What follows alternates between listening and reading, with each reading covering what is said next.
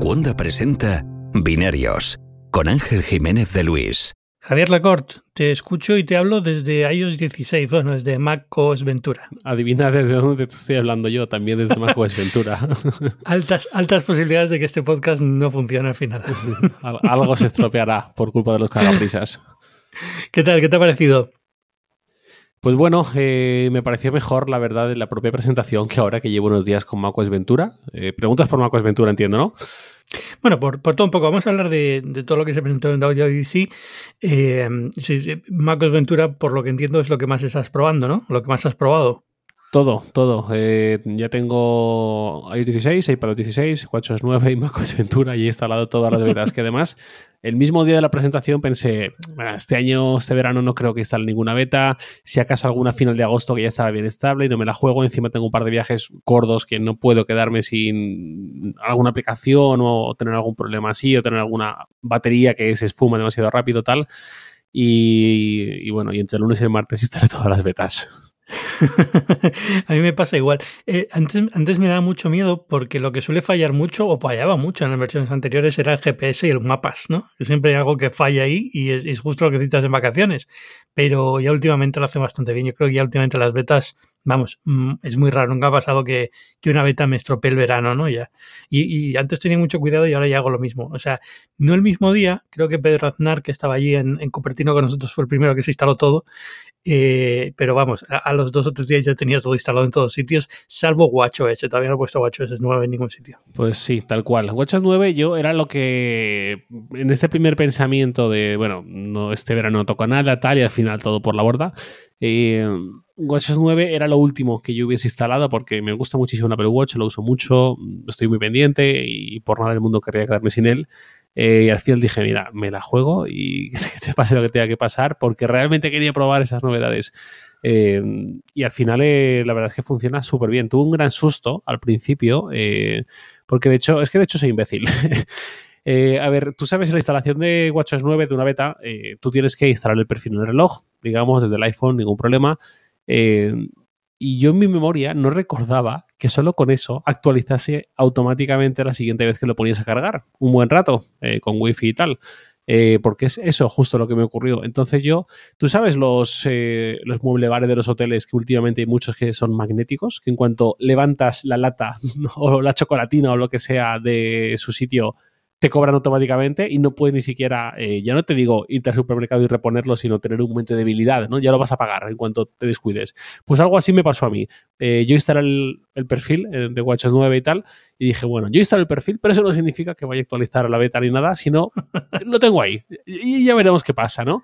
y nada, y justo lo dejé cargando, pues un poco antes de estas horas, en las últimas horas de la jornada laboral, y después de eso me fui a correr y recuerdo ya estar cambiándome para correr y tal, y justo mirar a ver qué tal iba la batería para ver que todo iba bien, y ver la batería de color azul en el centro de control de la, de, de la Apple Watch el número, los dígitos en azul y dije, juraría que esos dígitos no eran azules.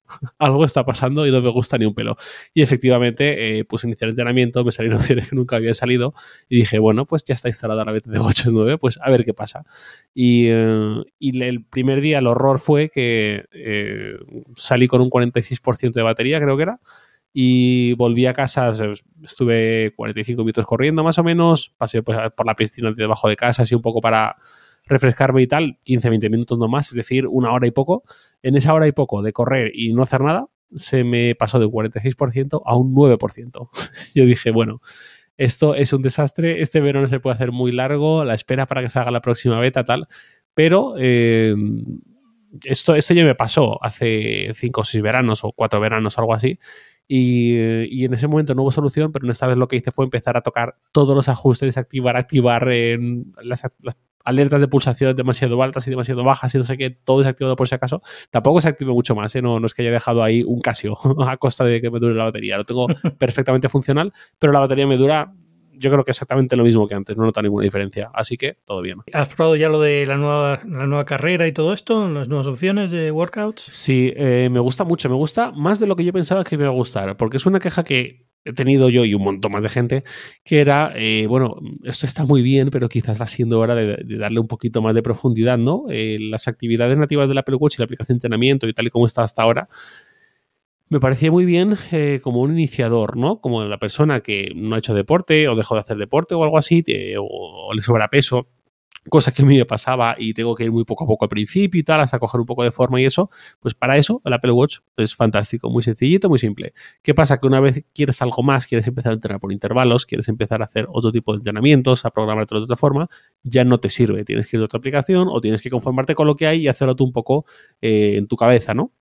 Yo, por ejemplo, últimamente usaba la aplicación de Adidas para correr, precisamente porque tenía la vista siempre en pantalla de las zonas cardíacas, de frecuencia cardíaca, ¿no? ese semáforo amarillo, rojo, verde, azul, tal, eh, y eso me gustaba mucho. Pues todo eso ahora lo tiene el Apple Watch. Todo eso lo tiene WatchOS 9 y la verdad es que eh, se configura súper sencillo. Es, sigue siendo casi igual de sencillo que antes, pero muchísimo más versátil. Puedes programarte eh, los intervalos, puedes programarte muchos tipos de entrenamientos diferentes, se almacenan, es decir, si luego el día de mañana o dentro de dos meses quieres hacer el mismo tipo de entrenamiento que hiciste, lo tienes ahí, haces un poquito de scroll y te va a aparecer y no te vas a tardar nada en volver a hacerlo. En general, eh, me ha encantado. No he probado la parte del triatlón, no hago triatlón, eh, pero la parte de correr sí. Eh, y la verdad es que está súper bien. Eh, yo es que no, he vuelto a usar Adidas Running, la verdad. Eh, con esto me está yendo de sobra y ya digo, creo que va a ser una opción mucho más que suficiente para otras fases del corredor, digamos, de cuando ya estás un poco más avanzado y quieres algo más, vas a tener una opción completa. Sí, eso me pregunto, si a lo mejor va a ser una buena un buen añadido para esta gente que se quedaba, se le quedaba muy corto el Apple Watch, sobre todo muchos runners que se le quedaba muy corto y usaban los Garmin y esas cosas enseguida porque, porque el Apple Watch no le sacaban todo el partido que querían, ¿no?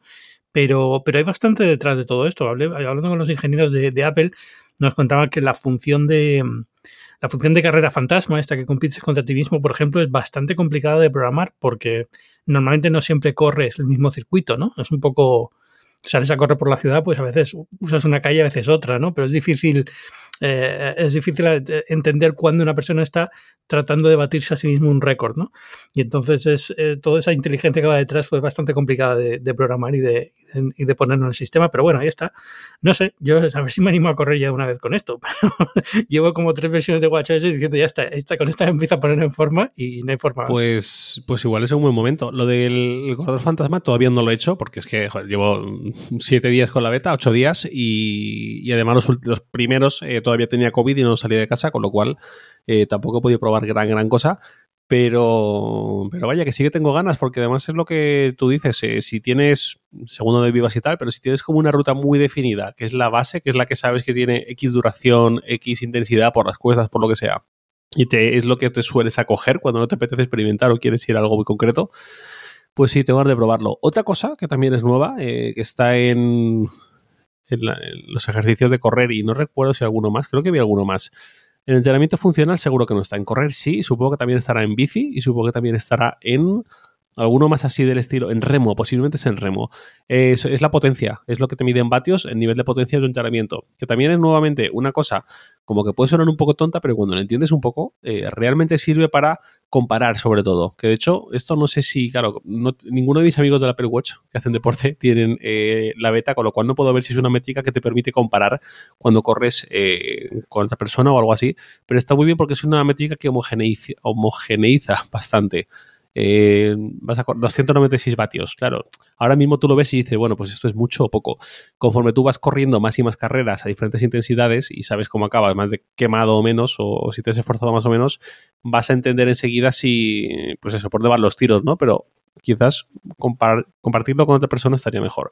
Eso es algo que hay máquinas en el gimnasio, la de remo tal, que enseguida tú lo ves y si un entrenador te dice tienes que hacer remo a 300 vatios, pues tú a lo mejor no, no cuantificas la primera vez, pero cuando te esfuerzas y ves que no llegas a 300 vatios y que llegas y enseguida decaes porque cuesta muchísimo mantener esa intensidad durante un rato, pues de esa forma se abre otra opción también para la competición y la competitividad con amigos del Apple Watch que puede ser interesante. ¿De algunas de las funciones nuevas has probado algo más? Es que no sé qué llega a España porque, por ejemplo, medicamentos está pero no está del todo, ¿no? Mm, del todo, que yo sepa, sí. Yo he puesto todo, vamos, y lo estoy usando. No, no, pero me refiero a que, por ejemplo, no hace lo de las interacciones de las drogas, de las drogas, de los medicamentos. Eh, ¿Cómo interacciones? Sabes que eh, aquí, por ejemplo, en Estados Unidos, eh, te avisa si estás tomando dos cosas que no puedes tomar juntas. Ah, pues no lo sé, eso no. Yo creo no- que no eso sé me si dijeron que España todavía no es solamente porque eso tiene que aprobarlo la, la. Agencia del Medicamento Europeo o una cosa de estas. Entonces, la base de datos que tienen solamente sirve en Estados Unidos, la base de datos de contraindicaciones. Entonces, por ejemplo, si estás tomando una medicación que no puedes mezclar con alcohol, te va a avisar. Si estás tomando una medicación y otra medicación que en- entre las dos causan problemas, te va a avisar de una forma muy clara de que no puedes tomarlos y tal. Mm, Que me bueno, parece pues una idea no- curiosísima, o sea, me parece muy, muy buena idea. Eso no, eso no lo llegué a ver. Y mira que me he vuelto a ver muchos trozos de la, del evento de la WWDC, pero eso no lo vi porque tú ya sabes cómo vemos en prensa las keynotes. Pues ves un buen rato y luego te tienes que poner a cubrir algo y lo ves de reojo y se te escapan cosas. Y eso no, claro, como tampoco me he saltado ni ninguna configuración, ni bienvenida, ni la web de Apple España, ni nada, pues ni me enteré. Es que debe ser eso, que como no está activo no te salta, no lo has, no lo has visto. Pero, pero sí, no, lo anunciaron en la, en la conferencia. Es de las cosas más interesantes, yo creo. Eh, pero me hace gracia esto porque me pasa lo mismo. Al final, yo siempre a estas cosas, acabo en el vuelo de vuelta, me las tengo que volver a ver enteras sin, sin interrupciones, ¿no? Aunque esta la vi bastante bien, porque mm, decidí ya, me da igual, publico un 10 minutos más tarde, pero mm, lo disfruto, ¿no? Sobre todo siendo el evento que era, que era un evento especial para, para los que estuvimos ahí. Suerte la tuya. Suerte, no, suerte. Eh, yo hasta una semana antes no sabía que iba, ¿eh? O sea, fue, fue plan última hora, pero, pero qué chulo. O sea, es que no- de hecho no sé si vamos a poder volver a hacer un evento así, porque esto de que nos dejen entrar al Apple Park creo que ha sido una cosa muy, muy poco, muy especial y que no van a repetir muy a menudo para la prensa. Bueno, ojalá que sí. Yo en cualquier caso a lo de suerte me refería a lo de oh, esta presentación en público 10 minutos más tarde, pero la Ah, no, bien. no, bueno, no, suerte no. O sea, esto es un. A ver, o sea, te puedo asegurar, eh, tuvimos después de la, después de la presentación, tuvimos en la zona de hands-on del AirPad, del, perdona, del, del MacBook Air. Y, y en esa zona de presentación del MacBook yo estaba sentado escribiendo, o sea, no estaba, no estaba tocando los MacBook hasta casi al final, ¿no? También para dejar a la gente que hace vídeos que los haga al principio y luego ya se aburren y te dejan los, los equipos para probarlo más tiempo. Pero, pero siempre es igual, en las presentaciones de Apple es una lástima porque me gustaría que las cosas volvieran a hacer como cuando yo empecé en periodismo en 2001, 2002, que como no había que escribir hasta el día siguiente, pues te lo tomabas con calma, ¿no? Y disfrutabas de las cosas y luego ya escribías en la habitación del hotel por la noche tranquilamente y tal. Pero, pero ya no vivimos en ese mundo, me temo. No, eso suena al paraíso. Sí.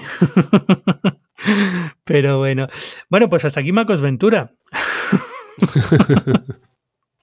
Cuéntame, ¿qué tal Macos Ventura?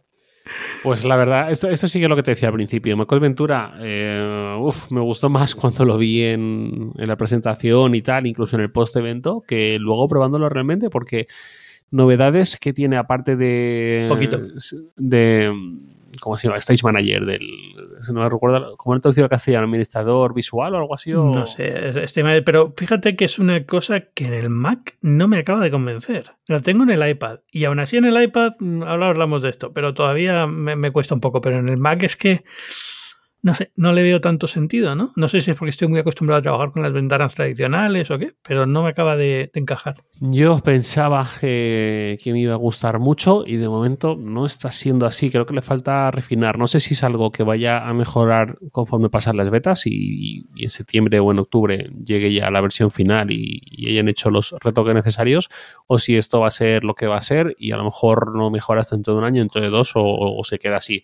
Pero yo cuando lo vi me gustó mucho porque es la típica tontería, el típico detalle que quizás puede pasar un poco más inadvertido o quizás no le damos el, el valor que quizás tiene, pero un algo que afecte a cómo administramos las ventanas, a cómo tenemos organizado a nivel visual el Mac, cómo nos concentramos más o menos y todo esto, para mí es súper importante, es, eh, es, esencial. Y, um, y, ya digo, y cuando vi que Apple estaba hablando de una nueva forma de gestionar ventanas y espacios, me incorporé hacia adelante. Dije, a ver, tienes toda mi atención, quiero saber eh, qué me estás proponiendo. Y no me sonaba mal. Lo que pasa es que en el Mac, en el iPad no lo he probado casi. La verdad, tengo la beta, pero no he hecho mucho caso aún. Eh, pero en el, en el Mac le veo un montón de lagunas. Por ejemplo, no puedes eh, almacenar más de cinco aplicaciones recientes en el dock este lateral nuevo. Eh, los iconos del Finder de fondo se, se, camuflan también, se ocultan automáticamente y eso cuando trabajas con un CMS, cuando quieres enviar archivos, una captura o cualquier cosa por mensajes, cuando tienes un, un chat de empresa como Slack, pues tú constantemente estás eh, muchas veces, yo además En el escritorio siempre tengo carpetas con los proyectos, digamos, del trabajo así de estas semanas o de estos meses. Cuando los acabo, pues los archivo donde toca y tal, pero en el escritorio están para tenerlos muy a mano en todo momento. Pues tampoco. Eh, simplemente querer ver esos iconos del escritorio para elegir un archivo y arrastrarlo a una ventana ya me cuesta. Eh, bueno, pues tener que quitar directamente Stage Manager seguramente, o copiar y pegar, o alguna solución así parcial que no mola nada. Luego, eh, cinco aplicaciones recientes nada más en la barra esta lateral nueva. Pues, ¿por qué cinco? Puedo entender cinco en un iPad, puedo entender cinco incluso en un MacBook Pro, cuando lo estoy usando de modo portátil sin monitor externo, pero en un monitor externo de 28 pulgadas como el que uso yo, encima con proporción de aspecto 3.2, que es muy alargado hacia arriba, muy vertical, hay espacio de sobra para poner muchas más y dejarlo siempre visible y tal. Eh, incluso la forma de activar y desactivar. Uf, yo no sé, le he visto mucho más la 1 de las que esperaba. Tenía muchas ganas de probarlo cuando instala la beta y, ahora lo estoy teniendo desactivado porque es que me ralentiza más que otra cosa. Sí, a mí no me, no me acaba de encajar. No sé si está pensado para alguien que viene del iPad o alguien que no está tan acostumbrado a manejar un entorno de ventanas y entonces dice, mira, voy a aprender desde cero, ¿no? Esta nueva generación que empieza a usarlo ahora, pero pero desde luego a mí me ha costado. Aunque hice cinco aplicaciones, realmente se pueden hacer conjuntos de aplicaciones, ¿no? sí, bueno, se pueden agrupar, sí, pero cinco pero, pero sí, es verdad que, queda bastante limitado en un monitor grande. Y, y, la sensación es esa, es como en el Mac no hacía falta. Es una, es una buena solución para el iPad, pero no, y bueno, y ahora hablamos de esto, pero es una, pero en el Mac queda un poco extraño. No me acaba de convencer y al final yo creo que también lo voy a desactivar y no, y no, lo, no voy a usar. En de MacOS Ventura hay poquito, porque casi todo lo que viene es inter eh, plataforma, ¿no? Es decir, todo lo que es mensajería y tal, eh, todo eso es de todas las plataformas. Y luego lo que algunas de las cosas que llegan, pues tampoco vamos a poder verlas, eh, por ejemplo, de Passkey, pues muy prometedor, pero hasta que las webs no empiecen a implementar Passkey, pues no vamos a poder usarlo, ¿no? Entonces es como, bueno, es una actualización yo creo muy menor este año, la de MacBook, la de MacOS Ventura. Sí, además hay, hay algunos elementos que también requieren que estés en continua comunicación y trabajo en conjunto con otras personas que también estén igual de colgadas que nosotros con el ecosistema Apple, esto de los grupos de pestañas compartidos. Eh, o SharePlay dentro de mensajes, o la pizarra esta colaborativa que es un poco Google Wave, estilo Apple, que, que presentó Federici, pues todo eso pues está muy chulo visto, pero luego en el día a día, ¿cuántas veces lo vamos a usar? Que oye, que, pues bueno, pues lo entiendo, ¿no? Que Apple lo saque y, pobre nosotros que no podemos usar tanto estas cosas tanto como nos gustaría quizás. Pero bueno, que al final se queda más, eh, pues más colgado. Spotlight nuevo sí que tiene algo de eh, utilidad, por ejemplo, si integrarlo de la iPhotos, buscan toda tu fototeca, todo esto, pues ya no tienes que ir aplicación por aplicación, sino que está todo cada vez más en Spotlight. Luego lo del mail, pues es algo que me hubiese gustado tenerlo hace dos o tres meses y seguramente seguiré usando mail, pero me pasa Spark y ya no me bajo de esa burra. Y, muy poquito más, ¿no? yo, por ejemplo, lo de mail, por ejemplo, a mí me ha dado la vida, tío. mail, es que yo uso mail, entonces, claro, es es que es una aplicación que necesitaba urgentemente modificaciones y cosas este, en, este, en este sentido. Ya no solamente por lo de mandar un mensaje y poder recuperarlo antes de que se envíe, que esto nos pasa mucho a todos, yo creo, imagino, sobre todo porque te faltan los adjuntos o cosas así, sino que la búsqueda fuera un poquito mejor, porque siempre fallaba un poco la búsqueda. Acostumbrado a la búsqueda de Gmail, que es como perfecta, eh, la de mail siempre se me quedaba un poco como corta. Así que ahora lo estoy disfrutando bastante. Sí, tal cual. Bueno, eh, hemos comentado así como, como un poco de desdén, ah, esto no está muy allá, pero lo de la cámara de continuidad y usar el iPhone como cámara web, dentro de lo que es, que tampoco tiene cierta polémica, quizás y cierta problemática, pero el resultado es espectacular. Estuve Está muy bien. A ver, yo creo FaceTime. Hace falta porque, sobre todo porque las cámaras siguen siendo bastante, bueno, aunque he mejorado bastante los últimos MacBook y tal, siguen siendo bastante malas. Y, y la, eh, no digo solamente las de Apple, esto lo aplico a casi todos los ordenadores portátiles. Y, luego Apple va y te saca el monitor como el Studio Display y le falla la cámara, que hombre, no es que sea un horror, pero es bastante limitada y no va muy allá. Pues evidentemente estas cosas vienen bien. Yo hace tiempo que tengo una cámara de fotos conectada por USB y, y es lo que tiro, ¿no? Para web, videoconferencia y tal, una cámara buena, una Sony A7 III pero, pero entiendo que es la solución para todo el mundo, ni es una solución portátil, y siempre he pensado que me encantaría poder usar una cámara del iPhone para hacer una videoconferencia, que, me, que menos, ¿no? Es algo bastante sencillo, así que me viene muy bien. Pero lo que, no me, lo que me extraña es que no hayan metido el iPad ahí, porque si la idea es que puedas usar el iPad con Sidecar como una pantalla más del ordenador, pues hombre, que menos que poder usar la, videocámara del, la webcam del, del iPad, ¿no? Que también está bastante bien. Cierto, eso hubiera estado muy bien, sí. No sé, es algo que, no sé si es que no lo pensaron o es un primer paso y luego ya lo, lo, ampliarán. O si no, ven, es muy poca gente la que utiliza el iPad junto con el Mac y yo pienso que es más gente que lo usa. Pero, pero no sé, siempre, siempre he que faltaba algo ahí y yo creo que está, está bien que lo hayan puesto.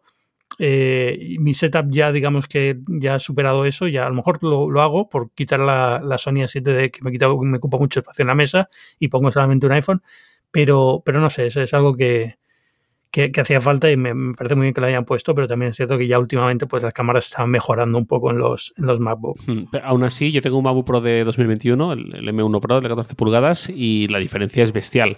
Eh, sí. Imagino que cuando, de hecho, cuando lo, lo, has probado ya, todavía no has podido. ¿Cuál? El, el, el, iPhone como webcam. Sí, sí, sí, sí, lo he probado, sí. Vale, ¿y notas mucha diferencia respecto a tu Sony? Sí, hombre, claro. Hombre, piensa que tengo una lente muy buena en la Sony y entonces puedo ah, vale, controlar vale. bastante bien la, el desenfoque, todas esas cosas. La apertura. Vale. Es que lo digo porque yo, en, claro, sobre todo, yo trabajaba en remoto 24/7 desde mucho antes de la pandemia, pero a raíz de la pandemia, pues imagínate la de reuniones, la de tal, que se ha incentivado mucho el tenerlas eh, por videollamada y he sido víctima también de esto, de unas calidades, pues de aquella manera. Y la, cuando estuve con Saban y puse el iPhone y la primera vez que funcionó y me vi mismo en la pantalla fue como, wow, parece que esto es un vídeo súper bueno que me he no, no, tiene mucha calidad, ¿eh? del iPhone. Una calidad. Sí, sí, una barbaridad. Sí, y el modo una, retrato... Todas las cosas porque al final creo que es una señal 1080, ¿no? Lo que está mandando, con lo cual la calidad, la, el teléfono es sobre resolución por todos lados para, para esto. Pero, pero bueno, eh, no tanto por la calidad de la imagen, o sea, lo que me da a mí la Sony es eso, la posibilidad de enfocar, encuadrar, eh, usar una apertura muy, muy alta para, para, desenfocar mucho el fondo, esas cosas sí que se notan, claro, evidentemente. Pero, por ejemplo, la iluminación, la iluminación de la Sony es un follón porque tengo que iluminar físicamente el espacio para poder iluminarlo bien. Y esto ahora lo que te hace es la iluminación esta eh, falsa, digamos, que realmente ayuda mucho, te, te crea un, un, efecto muy bueno. Sí, y se nota, se nota. Yo ya te digo, estaba con Sabana y jugando con todas las opciones, quitando una, poniendo otra y tal, para ver si se iba notando o no en tiempo real y eso.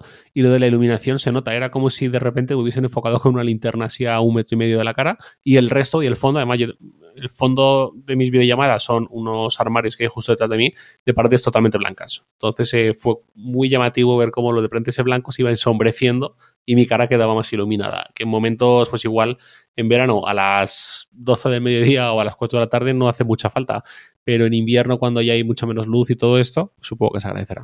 No sé, pero por lo demás Macros Ventura, pues oye, como es que no sé, últimamente estas actualizaciones, pues bueno, están bien, pero tampoco son nada, nada espectaculares, ¿no? Están bien, pero yo casi, casi parece que lo que más interesante siempre viene a iOS y a, y a iPadOS, ¿no? Sí, seguramente. iOS 16, ¿qué te ha parecido? Pues un poco, bueno, eh, te iba a decir sensaciones similares a la de Macos Ventura, pero no, realmente son bastante mejores. Eh, simplemente es que tampoco hay tanta, tanta novedad más allá de la pantalla de bloqueo, tanto por la, lo que ya todos sabemos, eh, como por notificaciones. Esto me ha encantado. Yo siempre me ha dado mucha rabia ver la pantalla a la mínima eh, al, al activarla cuando está el iPhone bloqueado, ver un montón de notificaciones tapando el fondo manías, ¿no? Y ahora está esta nueva opción de mostrar solo el recuento, entonces yo veo todo bien despejado y solamente veo abajo, ahora mismo, por ejemplo, lo, activo y veo cinco notificaciones con un puntito muy discreto. Y lo toco y ya me veo todo lo que me ha llegado. Pero eh, es una estupidez, pero a mí ya me ha alegrado mucho a la vista, la verdad. No, queda muy bonito, se pueden configurar bastante las pantallas, ¿eh? Y esto de poder tener varias, como las, eh, como las esferas del Watch, también está genial, te puedes ir cambiando de una a otra. Eh, yo en general yo creo que lo están haciendo muy bien. La parte de asignarlas a enfoques me parece un poco confusa, es decir, tú puedes ahora decir que cuando estás en un enfoque concreto la pantalla se ve de una forma o de otra, pero toda esa herramienta de configurar enfoques se me sigue haciendo un poco cuesta arriba, ¿vale? Yo, yo soy muy fan de que el teléfono tenga un modo silencio o completamente normal, ¿no? Digamos. O, o, estoy durmiendo y no quiero que me molesten, o es un teléfono y me pueden molestar y mandar notificaciones. Entonces nunca he tenido la paciencia de configurar trabajo, ocio, uh, diferentes estados del teléfono con diferentes notificaciones y diferentes tal. Y ahora que se pueden aplicar filtros por aplicación, me parece que el trabajo que requiere configurarlo a tu gusto es muy alto. Entiendo que si te gusta mucho esto y tocar mucho y ser muy perfeccionista de estas cosas, pues es como, no sé, es una maravilla, ¿no? Todo esto. Pero para mí, por ejemplo, es, es que no pasa nada, que si no lo quieres configurar, no lo configuras y se queda como siempre el teléfono, ¿no? Pero, pero como que le pierdo la, la ventaja de iOS 16, una de las ventajas de iOS 16 que es este, esta, esta capacidad de, de customizar todo, ¿no? Sí, a mí me acabas de definir lo que decías de al que sí que le gusta eso y sí que pierde el tiempo. Hace un, un año, no, pero en septiembre, octubre, en octubre, eh, cuando ya había salido la versión final de iOS 15 y tal, con esos modos de concentración, por si hay algún despistado que te está escuchando enfoque y es también un false para ti, eh, Ah, sí, traducción en castellano es modos de concentración. Eh, yo sí que fui de estos que dije, uh, esto suena impresionante, venga, vamos a configurar, a crear cosas, a pensar opciones, qué aplicaciones permito, que no, contactos, todo. Y, todo automatizado y se me va cambiando y tal. Y, y lo tengo ya súper integrado porque ya son nueve o meses o así con ello bien configurado. Y es lo que tú dices, una inversión que al que le gusta y está dispuesto a perder ese rato, pues yo siempre animo a ello porque es algo que luego vas a tener ya, pues, entre comillas, para siempre, ya configurado, ¿no? Hasta que Apple lo quite, que no creo que ya lo quite, no suelen quitar muchas cosas. Eh, y a mí ya te digo, me resulta útil. Y cuando vi la opción de no solamente poner esas pantallas de bloqueo chulas, sino encima poder automatizar los cambios o, o, mediante atajos y automatizaciones o mediante modo de concentración, dije, bueno, pues esto a mí me da nuevamente la vida. Bueno, es que te, te, puedes pasar un mes configurando cosas ahora con todo. La cantidad de opciones que tienes entre cambiarle eso, lo que tú dices, los, los, atajos, los, la, la, pantalla de inicio, los filtros de las propias aplicaciones, los filtros dentro de las propias aplicaciones. Ya no, ya no qué aplicaciones se muestran en notificación, sino dentro de mail qué mensajes te, te notifican o no, ¿no? Sí, pero realmente no es para tanto, tanto. Eh, o sea, yo entiendo, yo, es, es como eh, mi, mi, agenda de contactos, por ejemplo, eh, el que la ve dice, wow, pero esto, esto es un trabajo titánico, esto es la construcción de tal.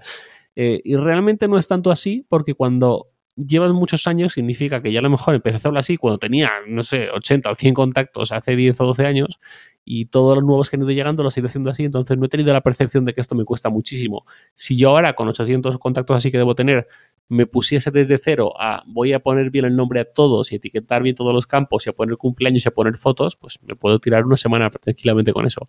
Eh, pues esto es un poco similar, como yo he ido eh, aprovechando cada elemento nuevo del sistema, digamos, a su momento, pues ahora los atajos, ahora las automatizaciones, ahora tal.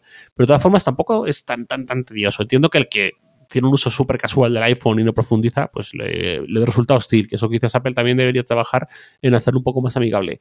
Pero mm, realmente solo los modos de concentración, sin más historias, sin tener que tener atajos y tal, ya te van a dar un beneficio, porque tampoco hace falta llenar todo, todo, que a veces nos obcecamos un poco en eso. Venga, tengo aquí siete huecos, voy a llenar los siete. Pues a lo mejor necesitas solamente dos o solamente tres, y con eso ya va más que suficiente. Y luego tampoco hay que configurar hasta el último detalle y tal, sino lo que cada uno necesita, ¿no? No tenemos que ir siempre a buscar el 100% como sea. Es un poco como los videojuegos, no tienes que completarte todas las misiones secundarias hasta el 100% tal, cuando ya casi te lo tienes que tomar como un trabajo, sino que realmente hasta donde tú disfrutes. Pues esto es un poco similar. De, de iOS 16 ¿es algo más que te haya gustado? ¿Te ha llamado la atención? Imagino que lo de recortar fotos en con el automáticamente, lo de recortar sujetos en la foto, que yo creo que a todos nos ha cantado, pues está súper sí. bien implementado. Bueno, súper sí. bien. A veces cuesta saber qué estás haciendo, pero pero está eh, recorta bien, vamos a dejarlo así. So, eh, supongo que es un poco la típica función que a todos nos entusiasma en estas primeras semanas con ello y en otoño tendrá un repunte cuando estemos, pero no sé realmente si luego lo usaremos mucho, mucho más. Eh, me recuerda un poco a las fotos macro del iPhone, de los iPhone 13 o 13 Pro hace unos meses en otoño, que de repente todos en Twitter subiendo, madre mía, las zapatillas con el ticotado o no sé qué cosa espectacular súper de cerca y luego yo no he vuelto a ver más fotos macro en algún momento tiene sentido y quedan chulas, pero sin más, ¿no? Pues esto no sé si será lo mismo, eh, porque además en, precisamente en el iPhone no es donde yo suelo requerir esa función. Yo eso es, es, algo que hago continuamente, casi todos los días o al menos todas las semanas con Pixelmator, con la función de mirar al fondo, que funciona súper bien y tal.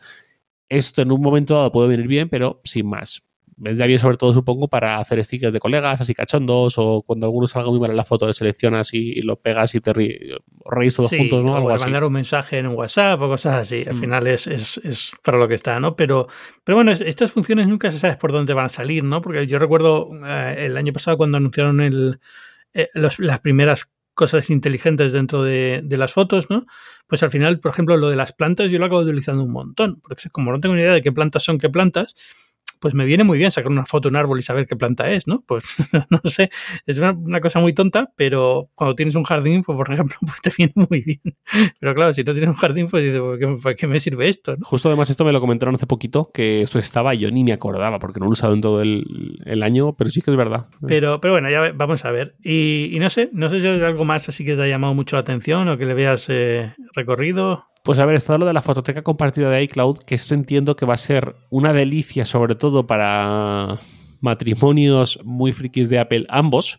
Eh, porque yo incluso yo, que ya pues me conoces, eh, tampoco me entusiasmo tanto, pese a que mi mujer sí que tiene también un iPhone y su iCloud y todo esto, pero realmente yo estoy curado de espanto un poco con ella en ese sentido y sé que si voy a marearle con, han sacado una función chula y te voy a exigir a ti un cierto trabajo, me va a decir que no, porque es lo que ha pasado con otras cosas en el pasado y esto es algo como para dos personas muy metidas en esto, ¿no? O alguien que lo vea como absolutamente esencial. Yo en mi caso entiendo el valor, pero yo no sé ni siquiera si lo voy a usar y si lo uso pues ya veremos de qué forma y cómo y cómo puedo hacer que no quedarme muy solo en esto. A ver, si, si, lo consiguen hacer de forma inteligente, por ejemplo, esto que dijeron de si están las dos personas en el mismo sitio, son de la misma unidad familiar, están sacando fotos de la misma zona durante el mismo tiempo, durante el mismo periodo de tiempo, pues estás de vacaciones, pues entiende que son, son fotos que pueden entrar en esa biblioteca compartida, ¿no?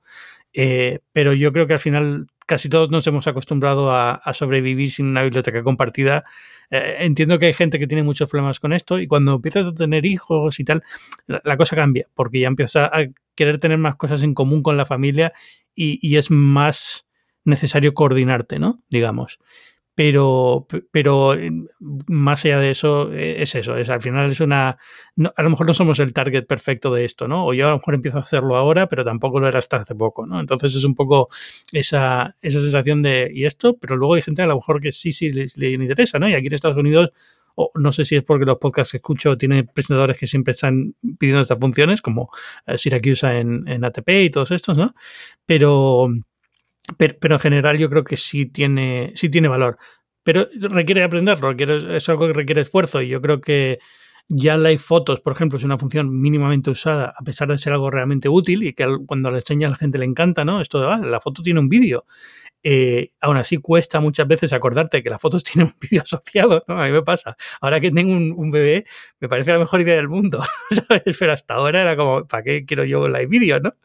Eh, pues esto es una, una, cosa un poco parecida, ¿no? Si, si empiezas a hacer vacaciones familiares todos los años y son momentos muy especiales y quieres tenerlos todos y tal, pues siempre era un poco follón tener todo organizado, que tu pareja te pasase la foto, sacas con fotos duplicadas en todos sitios.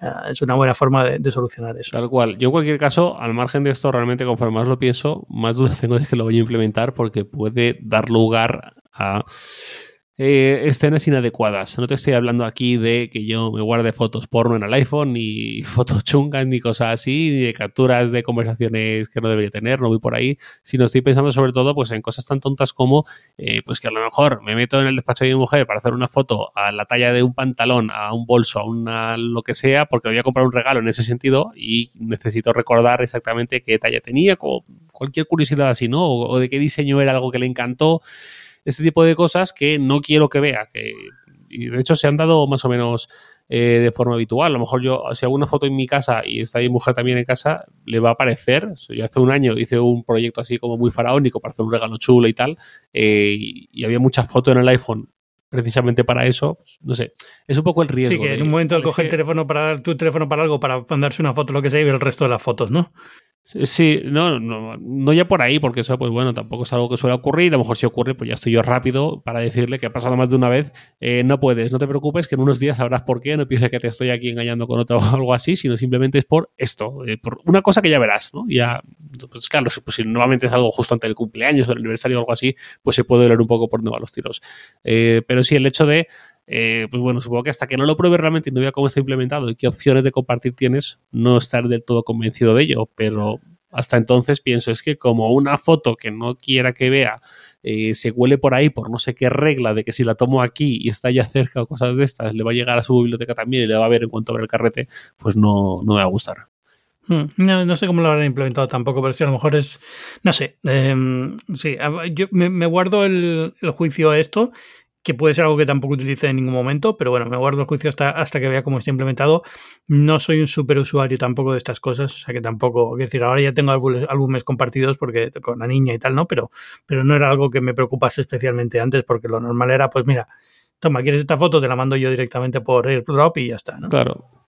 Eh, hablando de funciones que no usamos mucho, quizás sí, ¿usas mucho el dictado del iPhone? Cada vez más, pero todavía muy poco. Esa es la, forma de ponerlo. Es que también hay novedad ahí. Sí, yo creo que hacía falta también, ¿no? La, puntuación y tal, ¿no? Em, el problema que yo tengo con el dictado del iPhone es que tengo un teléfono en inglés con teclado en español la mayoría de las veces, pero cambiando el teclado inglés de vez en cuando. Y la función de dictado está asociada al idioma del teclado. Y muchas veces ya no sé en qué idioma está el teclado porque me pongo a escribir y me doy cuenta luego que el tweet que acabo de escribir no tiene sentido ninguno porque se ha colado el autocorrector en inglés en vez del español, ¿no? Y, entonces esto me, me afecta también a usar el dictado y es lo que durante muchos años me ha impedido usar dictado de una forma más habitual. Ahora por fin está empezando a mejorar cómo está implementado todo y he empezado a usarlo más a menudo y me parece que está bastante bien. Pero todavía me cuesta mucho porque yo siempre he sido una persona que piensa, esto es genial, ojalá pudiera escribir un artículo contándolo, ¿no? Hablando, pero luego te das cuenta que hablar y escribir son dos cosas muy diferentes y que no se hacen de la misma forma y que las expresiones que utilizan no son las mismas, con lo cual es, es una utilidad bastante limitada. Cuando conduzco, pues sí. Cuando quiero mandar un mensaje conduciendo, pues evidentemente con dictado, ¿no? Pero, pero por Siri, no directamente sin, pulsarlo del botón de dictado. Pero todo lo que sea mejorar eso me parece fantástico. Y lo de la puntuación hacía mucha falta también, porque era un follón también meter signos de interrogación y cosas así. Eh, lo de los signos de interrogación es lo que me ha extrañado. Supongo que habrá algún detalle que es lo que da sentido, pero yo, yo sí que uso el dictado, no, no todos los días, pero sí que lo uso con cierta frecuencia. Y yo siempre, ya es que ya me he acostumbrado a hablarle al iPhone de esa forma, diciendo eh, dile a mamá que voy ya para su casa, punto. Eh, y luego le tal, ¿sabes? Lo uso de esa forma y me ha funcionado sin necesidad de esperar a iOS 16. No sé si mm, será también porque aplica emojis, que hasta ahora no, no lo sé. Eh, no, pero, tú, pero, ¿antes, te reconocía puntuación? Me reconocía puntuación, te lo juro, estoy convencidísimo. No, no, no, no, pero no, es que yo creo que estás haciendo mal. No es que te reconozca cuando dices punto, que quieres un punto. Es que no tienes que decir punto. Es que hablas normal y él reconoce dónde ah, está final de la frase. Exacto, sí, es verdad. Es claro, por eso es automática, claro, sí, no te pillaba. Eh, a mí lo que, Vale, es que te, te, cuento una anécdota que me ha pasado esta mañana eh, con el dictado. Yo el dictado lo uso de vez en cuando porque no me gusta mucho teclear en el iPhone cosas muy largas. Cosas muy largas es más de dos líneas, ¿vale? Eh, muchas veces digo, uff, me espero estar en el Mac o algo así, me espero estar sentado en vez de estar de pie o algo, caminando, lo que sea. entonces yo por eso a menudo he usado el iPhone con el dictado para poder ir dando voz cuando tengo que responder algo más largo, dar una explicación, dar unas instrucciones o algo así, dictado, ni me lo pienso. Y cuando en la presentación dijeron, a partir del dictado lo vas a poder hacer simultáneo con el teclado de texto, sin tener que estar pasando de uno a otro de forma eh, totalmente excluyente entre ellas, eh, pues dije, esto, pues esto me va a venir súper bien, porque más de una vez y más de dos y más de cinco me ha pasado estar dictando algo y a lo mejor eh, no he vocalizado del todo bien, o a lo mejor es una palabra medio rara, o a lo mejor ha pasado un coche una moto muy cerca haciendo mucho ruido y no he pillado bien la palabra y he tenido que parar, volver atrás, corregir la palabra que había cogido mal, volver adelante, seguir hablando y tal. Eh, entonces, por ese lado, pues, una. Pero luego, esta mañana es la última vez que he usado el dictado porque, eh, bueno, historia personal, cuento rápida. Ayer fui a correr con un amigo, me quité una llave de mi llavero, que es la, la que abre tanto la puerta del el rellano de mi casa, de mi bloque de vecinos, como mi casa en concreto, con mi puerta y me dejé esa llave exclusiva en el bolsillo para no ir con todas las llaves clon, clon, clon. Volví a casa eh, y olvidé volver a meter esa llave en el llavero. Esta mañana me he ido al gimnasio y he cogido el llavero completo sin la llave que abre tanto la puerta de arriba como de abajo de mi casa, de bloque de vecinos y tal. Y cuando salí del gimnasio me he dado cuenta. ¿Qué pasa? Que mi mujer ya se había ido a trabajar. ¿Qué pasa? Que eh, he tenido que ir a casa de mi madre, donde está la llave de repuesto, 15 minutos ida, 15 minutos vuelta caminando, con una botella de agua de cristal en una mano. Es decir, no podía tirarla, no era de plástico, no me sobraba. Es mi botella de cristal. Entonces he tenido que ir con un iPhone 13 Pro Max del tamaño de mi espalda en una mano, la otra mano ya ocupada, y justo mi mujer me ha pedido por los las instrucciones, me ha hecho una pregunta que era importante que respondiera cuanto antes, digamos, ha demandado ciertas instrucciones. Al final han sido como 10 o 12 líneas o algo así de texto. Eso lo he podido hacer gracias al dictado y lo que me ha extrañado y lo que me ha recordado, que me has contado ahora lo de la puntuación automática, es que por primera vez digo, uy, esto es nuevo, esto nunca lo había visto. Ha hecho un salto de párrafo. Porque yo la puntuación esta que decía, con el punto y coma y todo eso sí, pero ese salto de párrafo digo, uh, esto es extraño, esto yo juraría que nunca lo he visto, que siempre he tenido que hacerlo yo a mano o algo así. Eh, entonces entiendo ahora mejor lo de la puntuación automática, claro. Sí, es, eso, es que directamente tú le hablas normal y él sabe dónde poner los puntos, las comas, todo esto lo, hace el teléfono solo. A ver, eh, es, es, acostumbrarte, ¿vale? Otra cosa que ahora que puedes usar el teclado al mismo tiempo que el dictado a lo mejor me es más útil, pero como no estoy acostumbrado a hacerlo, tengo que empezar desde cero a utilizar dictado de esta nueva forma, ¿no? Igual tú vas a tener que aprender a no tener que decir punto Entonces, esto va a costar al principio un poco, porque estás acostumbrado cuando hablas con el teléfono a decir punto, coma, lo que sea, ¿no? Exactamente así. hay, que acostumbrarse un poco, pero está muy bien todo esto. Yo creo que al final es, eh, en un año ya no nos acordaremos y estaremos usando el dictado como se supone que tiene que usarse, que es que el teléfono es muy listo, que sepa cuando estoy hablando con él y lo que quiero decirle, ¿no? Y, no sé, eh, ya por pasar a iPadOS, que es que yo, como es todo tan igual en todos sitios, pues iPadOS también tiene el dictado, también tiene lo de la edición de los mensajes en iMessage, tiene todo lo que estaba en el iPhone, está en el iPad. y tiene lo que viene en macOS, que es lo de Stage Manager, que se supone que es donde tiene sentido. En el iPad eh, solo funcionan los iPad con M, o sea, en los iPad Pro, eh, con procesador M1. Y, y es lo que te decía antes, es donde tiene sentido, ¿vale? Porque por fin ahora se puede trabajar en un iPad de una forma más parecida a la que tienes cuando trabajas en un Mac. Pero aún así, yo creo que no acaba de llegar al mismo nivel, no están a la par, ¿no? No sé, eh, la sensación que me está dejando estos, esta primera semana es que es algo que me tengo que acostumbrar, prefiero tenerlo a no tenerlo, y ya un par de veces me he dicho, oye, está bien, trabajar así es más cómodo en un iPad Pro, pero, pero como que falta algo, no sé. Seguramente. Eh, y es que, de todas formas, eh, iPad 16 es lo que te decía. Tampoco lo he probado todavía porque he estado más con el Mac y el iPhone y saliendo y tal, y no, no he tenido a lo, a lo mejor ese fin de semana más libre para ponerme, digamos, con ello a bichear pero además porque mi iPad es un iPad Air de cuarta generación, con lo cual lo más interesante de iPad 16 se me queda fuera. Está solo lo que decías para M1 hacia adelante. Sí, es, prácticamente la, gran novedad, porque el resto es bastante lo mismo que está en el iPhone más o menos, es raro que no haya puesto la pantalla de bloqueo, pero bueno, la pantalla de bloqueo sigue siendo la, misma de siempre. Y, la, otra cosa que me está gustando bastante es... Em, Ah, bueno, lo de, lo, de mail, pero es lo mismo que estaba en mail en macOS, o sea que al final es lo que ya hemos hablado, ¿no? La, nueva herramienta de mail que está muy bien, pero si estás usando mail en macOS, pues también lo tienes. ¿Y la aplicación Tiempo en toda su gloria? La aplicación tiempo está muy bien, pero es que como ya estoy tan acostumbrado a que no lo uso en el iPad, pues no me he dado cuenta que está. O sea, la, he visto y la estoy usando. Está muy bien todas las vistas de radar, los mapas y tal, se lo han currado, ¿eh? lo han hecho bastante bien. Pero como estoy tan acostumbrado a que cuando tengo que mirar el tiempo atmosférico voy a mirar el teléfono porque es donde está la aplicación de tiempo, tengo todavía que hacerme la idea de que ahora ya no, ahora ya lo puedes mirar también en el iPad. Claro, pues esa memoria muscular de tantos años, eh, supongo que por todos unos meses, si todo va bien, ya deberíamos tenerlo superado. Y yo creo que con eso más o menos queda todo eh, comentado. Eh, quitando M2 y, MacBook Air, lo que te esperas, ¿no? Es, es un MacBook Air bien diseñado para esta nueva generación de diseño que tiene Apple, con este nuevo lenguaje de diseño, con el Notch y tal.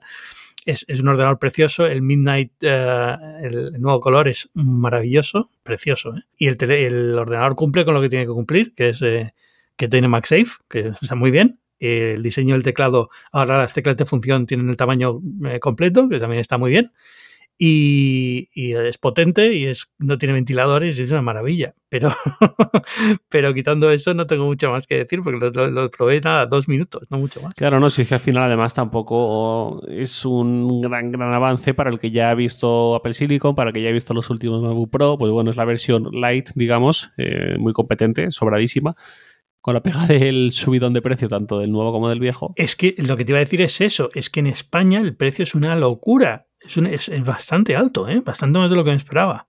Sí, imagino que más que en España, en, en, Europa en general, ¿no? Por tanto la inflación como la, el subidón del, del, euro frente al dólar. Exacto. Digo España, pero me refiero a zona euro, ¿no? Aquí, pero aquí en dólares sigue estando en 1100 y algo. O sea, está bastante. Aquí está bastante contenido. Pero, pero es verdad que me sorprendió mucho al verlo en, en Europa. O sea, fue como, wow, este precio. Eh, sobre todo porque cuando te pones a configurarlo y te pones a configurar un MacBook Pro, que bueno, ahora veremos qué pasa con los MacBook Pro de este año, ¿no? Pero, mm, pero vamos, es que se sube rápido de precio, se pone rápido en 2000, ¿eh? Cuando quieres cambiar un poco de memoria y tal. Sí, sí, ese es, el precio que queda, 2.100 euros si quieres 16 GB de RAM, que hombre, Hubo debate el otro día con eso. Entiendo que haya gente que prefiera quedarse en 8 gigas y pagar menos y ya está, pero a poco que el ordenador tengas pensado que te dure 5, 6, 7 años, para mí es esencial contar con 16 gigas de RAM, claro. Sobre todo la RAM. Es que además ya estamos viendo, mira, lo, que hemos comentado hace 5 minutos, eh, las nuevas funciones de multiventana y de... Eh, eh, se me olvidó otra vez cómo lo ha llevado Apple en castellano a Stage Manager. el administrador visual ese, ya no me acuerdo, nunca me acuerdo. Eh, todo eso no está en los iPad no M, digamos, en los iPad cuyo chip empieza por A, y es sobre todo, entiendo, una cuestión de limitación de RAM. Es, es una cuestión de limitación de. Sí, no de RAM. Es que los, los M tienen una función que es común en los ordenadores, pero no eran los iPads, de, memoria swap. De, poder utilizar la memoria del dispositivo como memoria de, del sistema, ¿no? Eh, igual que se utiliza el SSD como parte de, cuando el ordenador, la RAM se la agota, guarda las cosas en el SSD hasta que las necesita de nuevo, ¿no? Eh, esto con los, con los A no era posible, con los M sí. Entonces, este tipo de cosas al final son las que están llevando a que solamente los M puedan hacer estas tareas que requieren tener muchas más cosas de memoria culpa de Apple. También te digo, a ver, estoy seguro que lo pueden implementar en una 14, con mm, una 14X o lo que sea, ¿no? Con lo que sea los iPad Pro. Mi iPad Pro, por ejemplo, ahora tengo un M1 que es de Apple, que es el que estoy probando eh, todas estas funciones, pero el mío, profe, el mío personal es un A14X, creo. Y ese pues no puedo usarlo. ¿Por qué? El chip es prácticamente el mismo. O sea, es que a lo mejor podrían haberlo hecho con mayor límite en el número de ventanas, una cosa así, ¿no? Pero, pero bueno, entiendo que es una cuestión de, cómo ellos quieren que funcione todo y que la fluidez que tenga y todo esto. Sí, para mí es algo que no deberíamos pasar, porque es eh, el que se gastó más de mil, muchos más de mil euros seguramente en un iPad Pro de hace un año y ¿cuánto? ¿Y tres meses? o algo así, un año y medio más o menos, eh, no tiene una, la función estrella seguramente de este iPadOS. Entonces, no puede ser que Apple y a, todos se nos llene la boca con la potencia desmedida del iPad y todo esto, eh, que muchas veces incluso decimos qué pena que el software no lo aproveche a este nivel, ¿no? A nivel de que da su potencia de hardware. y luego, una función de organización visual de ventanas, que es que tampoco tiene tantísimo misterio, es decir, no es una cosa complejísima que requiere una potencia brutal. Eh, pues entiendo que necesita cierta memoria y cierta capacidad para tener las miniaturas de las ventanas en tiempo real y el paso de una a otra que es instantáneo y todo esto, pero que no es más que eso. Es decir, puedo entender la justificación, pero la culpa en todo caso, como tú decías, es de Apple por no haber creado esto de una forma que por lo menos a los iPad, ya no te digo de 2018 en adelante, podrían haber incorporado esto, ya que estamos hablando tantos años de la potencia sin igual del iPad y todo y tal. Claro, sí, sí, potencia les sobra. Y, el tema de memoria, pues también, es decir, al final, bueno, si, si teníamos swap con discos duros, que eran lentísimos, pues eh, eh, que el iPad mm, puedes hacerlo para que escriba en la memoria del, en la, en la memoria de SSD que tienen los iPads o lo que sea, que tampoco tiene que ser la memoria esta especial del chip M este que va y, es, no sé cómo lo llaman ahora, ¿no? Esta memoria que está, digamos, fusionada directamente con el, con el procesador. Pero, pero vamos, que tampoco que.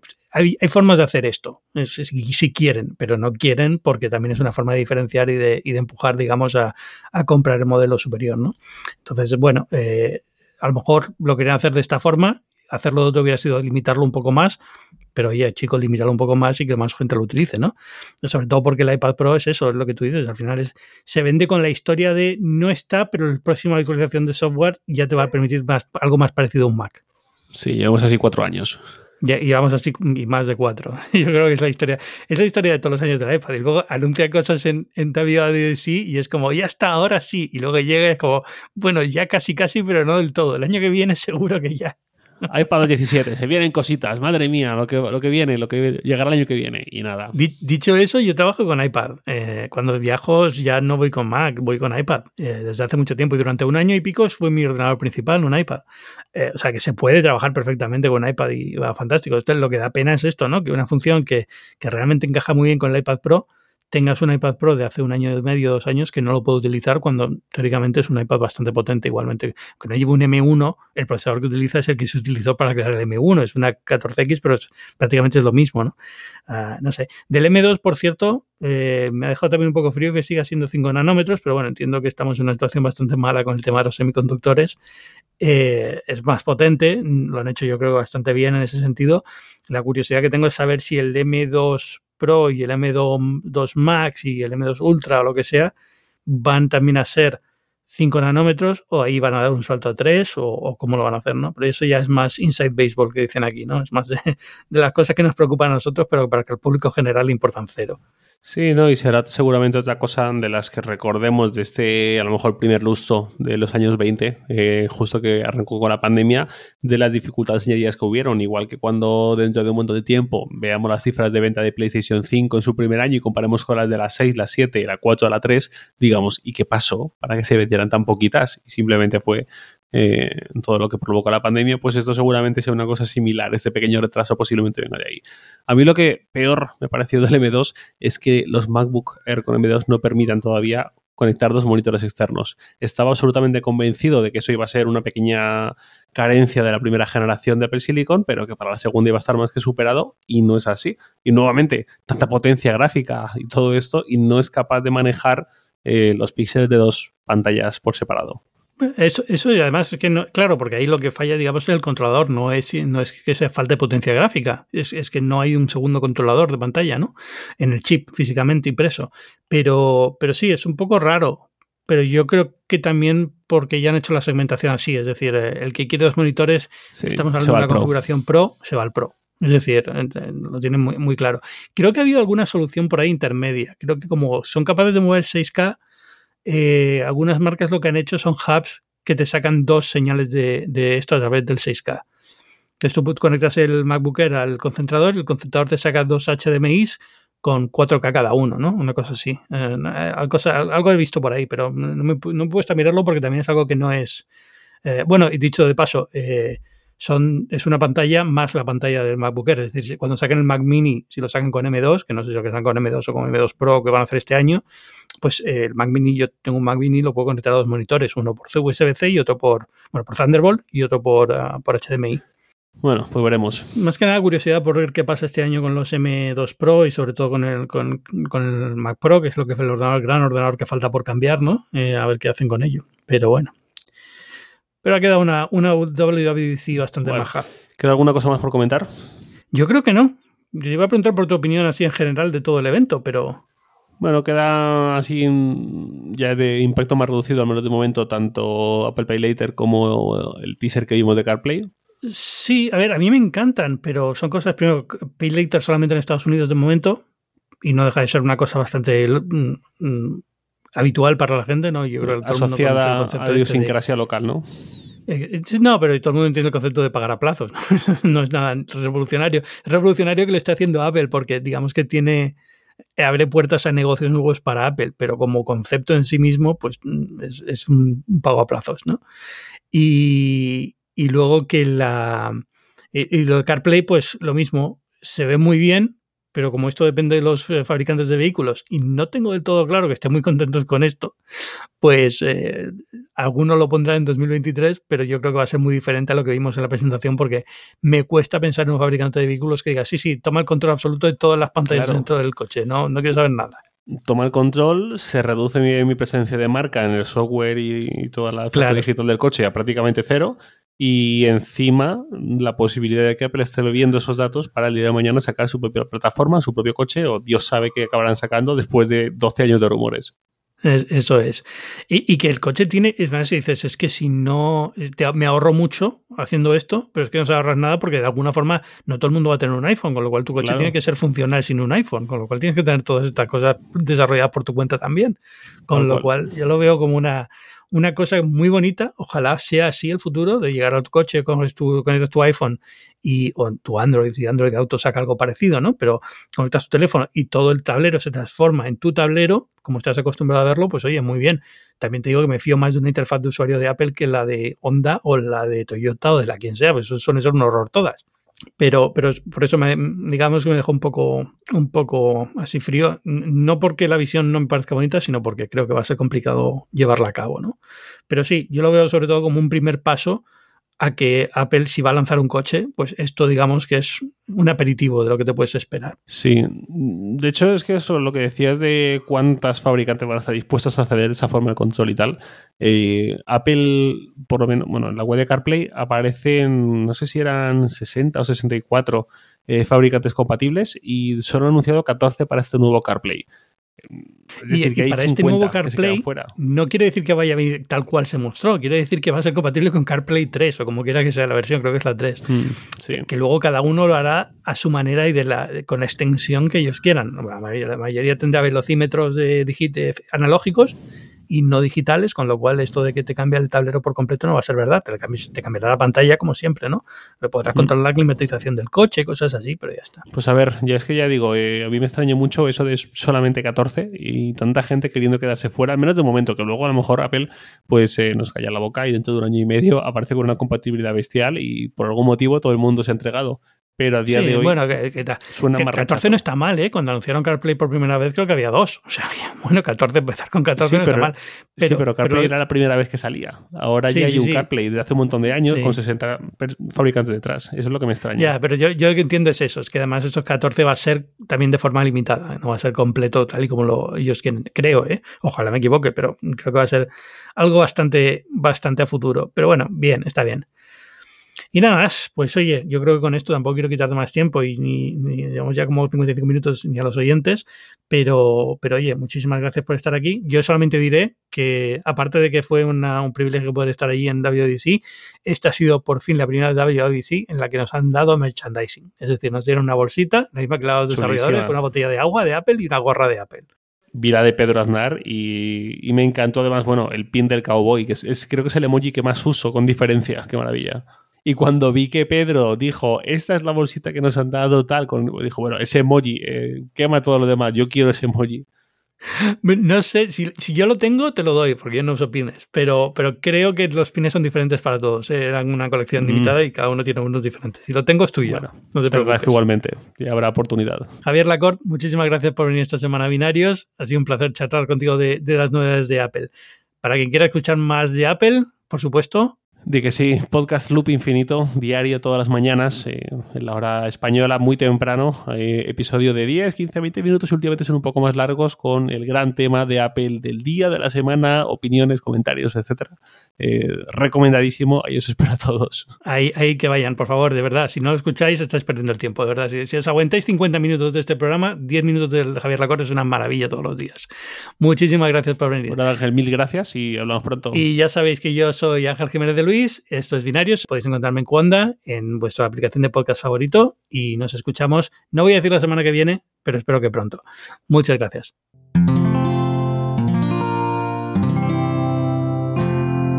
Puedes escuchar más capítulos de este podcast y de todos los que pertenecen a la comunidad Cuonda en cuonda.com.